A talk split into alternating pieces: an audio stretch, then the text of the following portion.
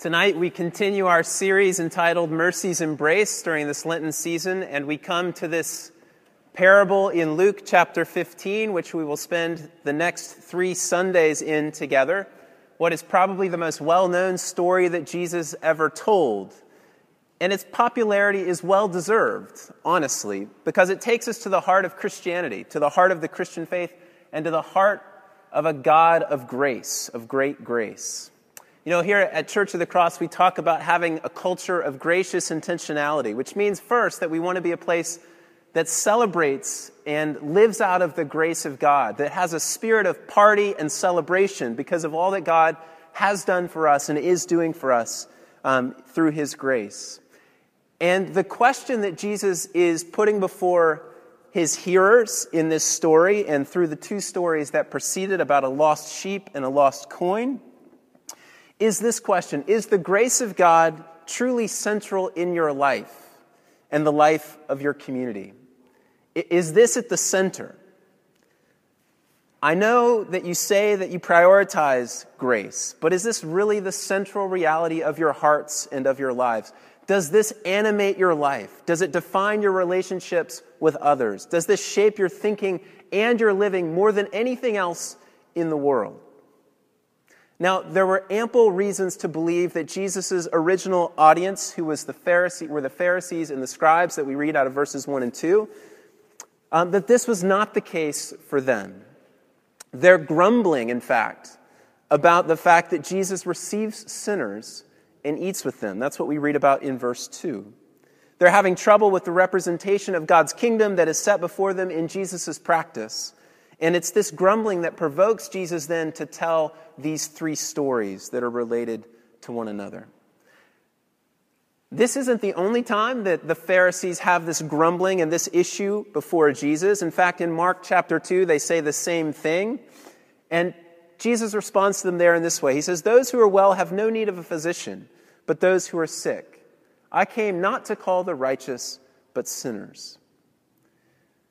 Jesus understands that none of us, as creatures of God, will ever understand or prioritize the grace of God in our lives until we see the degree to which we have rebelled from the love that God has for us.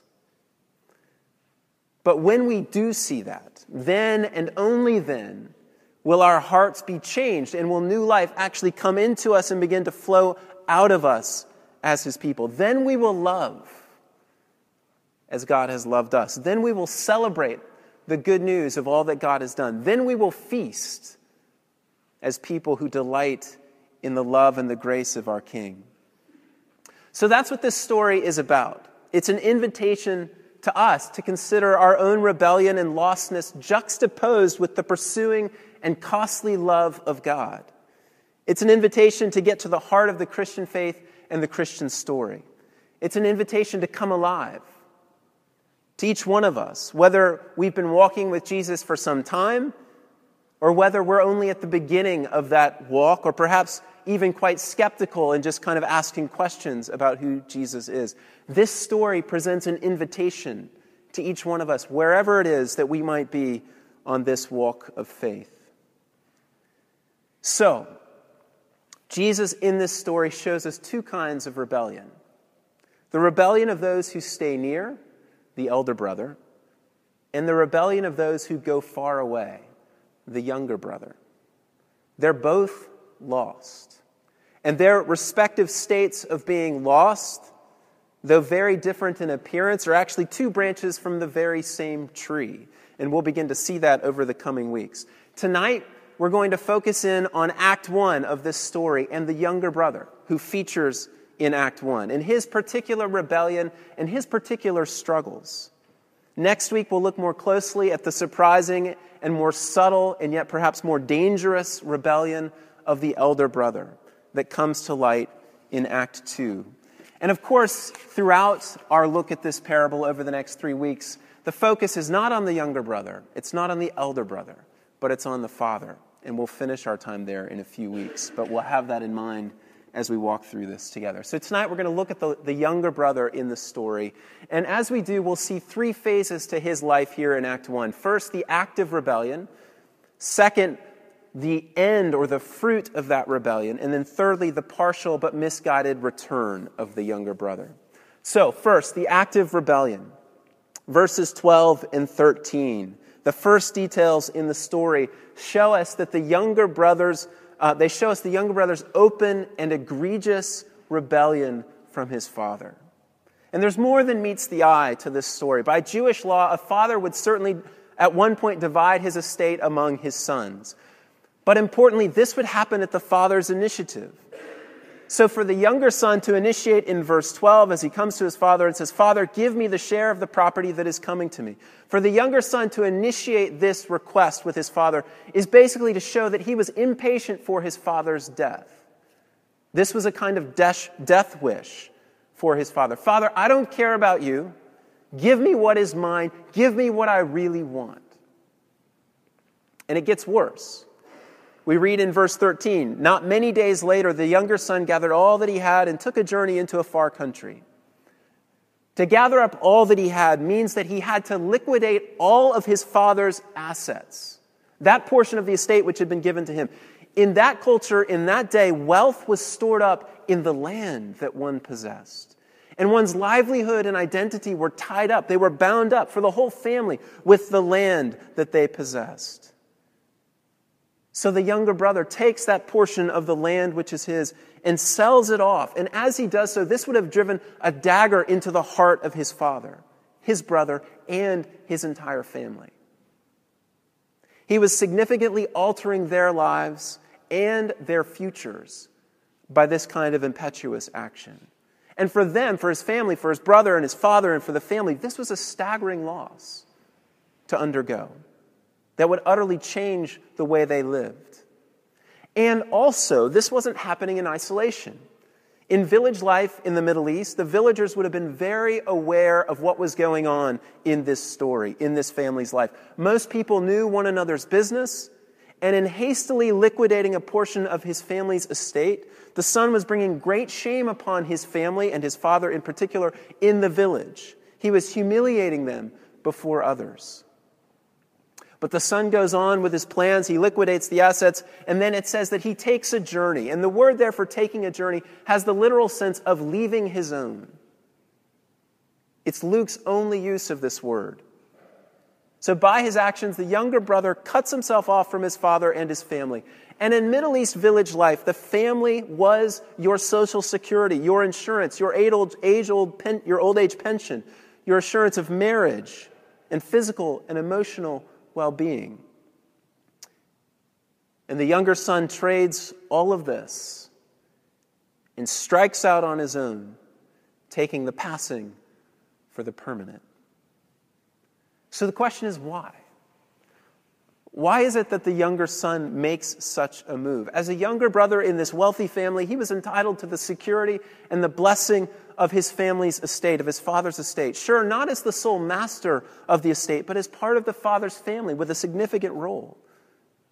But he throws all of this away in a matter of a few days. Why? In, in answering and wrestling with this question, we get to some of the central dynamics of sin at work in any kind of human heart or rebellion. There is this lust for control. The son had a part to play, but it wasn't one of unhampered control. When he asks for his share, he plays his hand to his father and to his family. I want control. I want to be my own boss. I want to call the shots. I'm tired of your influence over my life. I want to be on my own. But the desire for control is built upon an even deeper and more fundamental lie in our lives. It's the lie that says, I know best. I understand best how to attain life, how to attain the good life. So I, with my own two eyes, can see more clearly. I'm the only one who really knows what I need. And who of us doesn't know the power of this lie in our own lives? To be the determiners of what brings us life. Blaise Pascal said this He said, Man is quite capable of the most extravagant opinions, since he is capable of believing that he is not naturally and inevitably weak, but is, on the contrary, naturally wise. We all think that we're naturally wise, and we all know a little bit of what this younger brother is demonstrating here that we think we know what's best for our lives. And the corollary of saying that I know best gets us to the root cause, the root issue in all of rebellion, which is quite simply saying, God, you don't know best. You don't know what brings me life. All sin can at one level be summarized by simply saying that it is mistrusting God. Mistrusting God. It's saying that God is not a life giver who has our best and our highest in mind, but rather that God is a repressive, uptight schoolmaster who never wants his kids to laugh and to play. It's God the killjoy versus all of us who know what we really need to make life work and to make ourselves feel good. Go back to the beginning for just a minute, to the garden, the Garden of Eden. And we see that this is how the serpent twists the prohibition that God has put on eating from the one tree.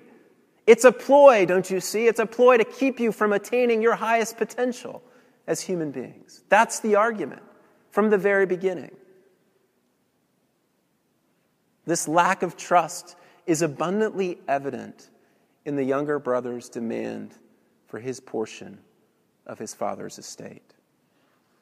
So, with mistrust of God and with a sense that we know better, younger brothers take control and run far away and live it up on our own terms. We take those bits of creation which have been entrusted to us and we go our own way at our own pace. Thank you very much, God, but I've got a better plan.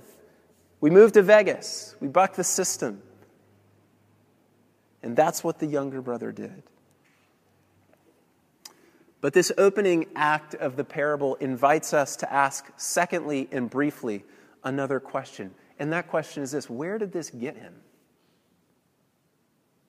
Where does this younger brother type of rebellion that thrusts God out of the picture and goes its own way, where did this get him? Where does this get us? What was the fruit of this rebellion in his life. What had promised abundant life to him, this way that he saw fit, was anything but that, wasn't it? He spent it all and encountered then a famine in a far off country. The younger brother is hungry and he's in need. We get this picture. His own way hasn't worked. But instead of returning home,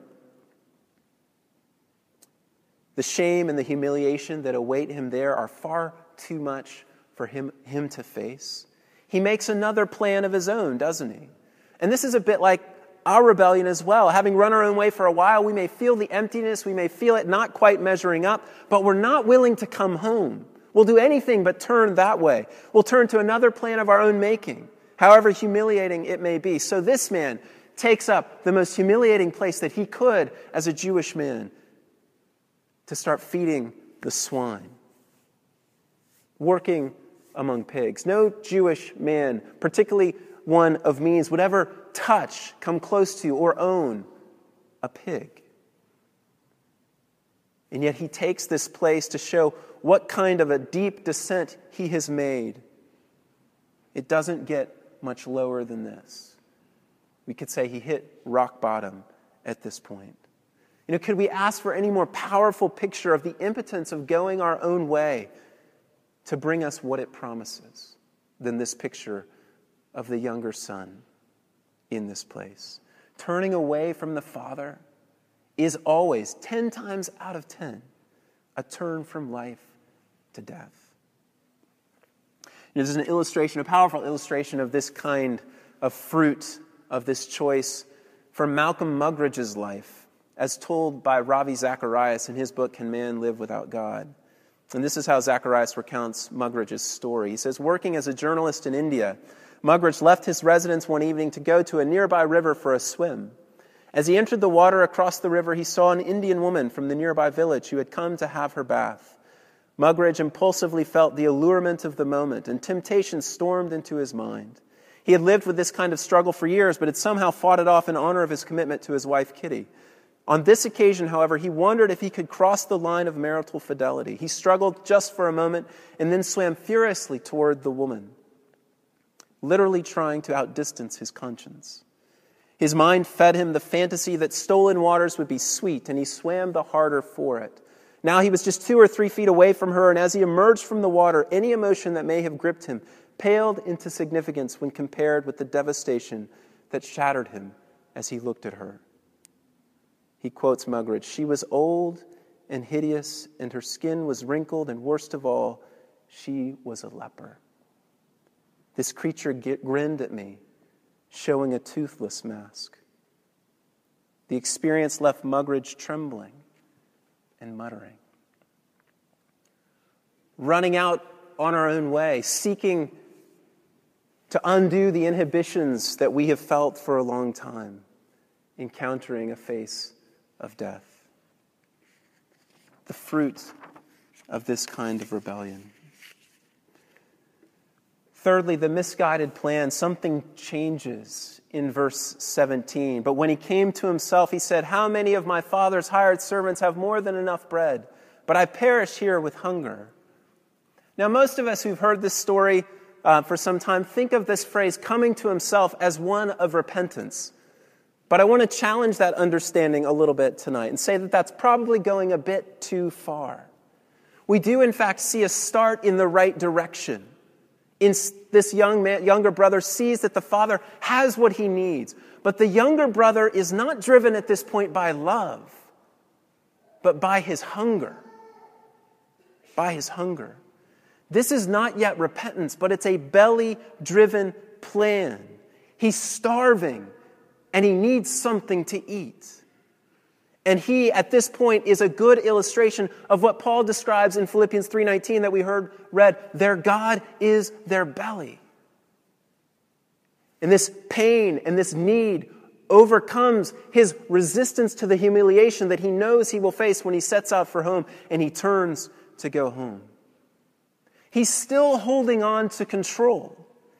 He now knows that he's damaged goods, in fact, and he knows that he's not good enough to be a son, but he goes to the Father with a plan and with terms for his relationship with his Father. I will say, Father, I've sinned against heaven and before you.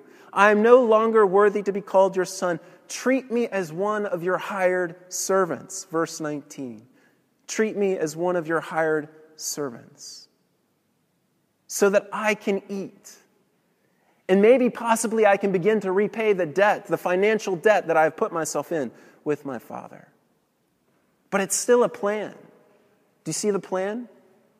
I'm going to come and I'm going to tell my Father what the terms will be of our future relationship. I'm going to propose those to Him. So, even in His desperation, at this rock bottom point, He's still, at some level, in control. And we know this kind of reasoning in our own lives. After a, a, life, perhaps, or a period, perhaps, or even just a moment of younger brotherish rebellion, we will say, God, I know that I've made a mess in my life, but I can do better. I can make it up to you. And when I do, then you'll see that I'm worthy. I'm, I'm really not as bad as I've shown myself to be in these past months or years. God, just give me one more chance. It's misguided. It's coming to God with a plan for how I will be restored. It's still trying to earn a place in His family, in a relationship with Him. And even in our shame, there is pride lurking around in our hearts, devising plans and setting terms. And so, with this plan in his heart, the younger brother says in verse 20, in verse uh, 18, I will arise and go to my Father. And he goes, hungry and ashamed. But even at the edge of the village, he is still lost. Still lost. And if we've made bargains and arrangements like that with God, we are still lost too. So, Act One is bringing us then to this point, this critical point. How will the Father respond to such a rebel? Having been grieved and shamed and dishonored before the family and before the village, what will be the outcome of this meeting as the son makes his way? From our perspective, and no doubt from the perspective of Jesus' original audience, there is no hope for the Son. He has blown it. He's way too far gone. Every expectation of first century fathers would suggest that this is a hopeless, dead end situation for this man, for this son. But shockingly, for all of us who encounter this story, the father sees him while he's still a long way off, feels compassion for him, and then runs out to meet him, embraces him, and kisses him. One thing we have to understand is that in the Middle East, men of stature did not run. To run in that culture meant that you would have to literally gird up your loins because you wore these long robes and you'd have to pick them up. And in doing that, in picking them up, you'd have to show some of your legs, which was a very humiliating thing. No man of stature, no man of honor would take that kind of step upon himself. But he does it. And he runs and embraces and kisses his son. And the son makes his speech, but significantly only makes the first part of his speech Father, I have sinned against heaven and against you. I am no longer worthy to be called your son. He drops the bit about being made a hired servant, and this is incredibly significant in the parable. Because why? Now he's placed himself. Now he's placed himself entirely into the hands of his gracious Father. And he's abandoned his plans and his terms and put himself entirely in the fate of the Father's hands. And it was the love of the Father, the lavish grace and love of the Father, that enabled him to lay down control and relinquish himself completely to his Father's plan. And his father's plan is overwhelming. It's to have him, the rebel, as a son. That would be the father's only terms for his relationship with this man. Not the hired servant that he was going to bargain to become, but a son. And so the father brings the robe, the best robe, and he brings the ring, and he brings the shoes to welcome this son back into the family. And then he throws a gigantic party and he kills the fattened calf which would have been way too much meat for just a family to eat. It would have fed dozens, if not scores, of people. So it's very clear that his intent is to invite the entire village into this celebratory party. Why? Because this son of mine was dead and is alive. He was lost and is found. It's the father's suffering in the early part of this story. He's unwilling to disown his son. He goes ahead with the plan of dividing up his share and giving his assets to his son. It's his suffering in the beginning that keeps open the door for possible reconciliation. And it's the father's shaming of himself at this point in the story, running out to meet his son in the outskirts of the village. All of the village would have seen this happening. All of the village would have been watching this exchange taking place. He breaks all the customs of Oriental patriarchy in doing so and welcomes his son into the family as a son. This is a picture of redemptive suffering at the heart of this story. It's a picture that is completed in the cross of Jesus Christ. The Father loves at great cost to himself to take dead things and make them alive. Rebellion is met with reconciling love. Mistrust is met with embrace. Shame is transferred from the guilty to the innocent. Famine is transformed into feasting. Humiliation is replaced with honor. This is grace. Abundant, overflowing grace. And imagine the feeling of the younger son to to come expecting to grovel and to pity himself and to prostrate himself, to be embraced and kissed and affirmed and welcomed into the family of the Father that he is shamed. You know that longing that you have to be okay? You know that longing that you have to be loved, to be embraced, to be brought in to something of meaning that you forever don't feel worthy of? That you're afraid that no one, if they really, really knew you, would ever give to you? The Father, in an act of humiliating mercy,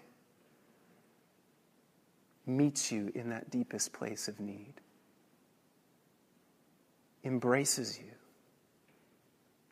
kisses you, and welcomes you home.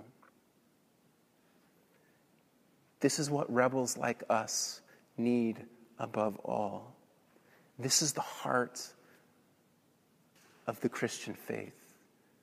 This is the heart of the story. The road home is an open highway for rebels like you and me. They were flocking to Jesus. We need to know that God loves us without condition. No sinful path in our lives is too insulting, too grave, too uh, to put us out of reach of His amazing love. It is so many times as a pastor I've heard people say, have had them say to me, that God could, how could God ever love me? I don't feel worthy of that love, knowing what I've done, knowing who I am. I, I have such a hard time seeing myself as a recipient of such amazing grace that God offers. And I'd much rather be a hired servant. But God will not have it any other way. Jesus says, If I do not wash you, you have no share with me. It's this amazing grace and love that meets our rebellion, that alone has the power to melt our mistrust of the Father, to change our hearts from a place of mistrust and suspicion to a place of glad and open and free submission before one so loving and so gracious and so merciful as this. And enables us to see the plans that He has for us are not to repress us, but to bless, to prosper, to make us alive. And when we see this grace, when we encounter this grace, this is what makes us a community of grace, of graciousness to all. Amen.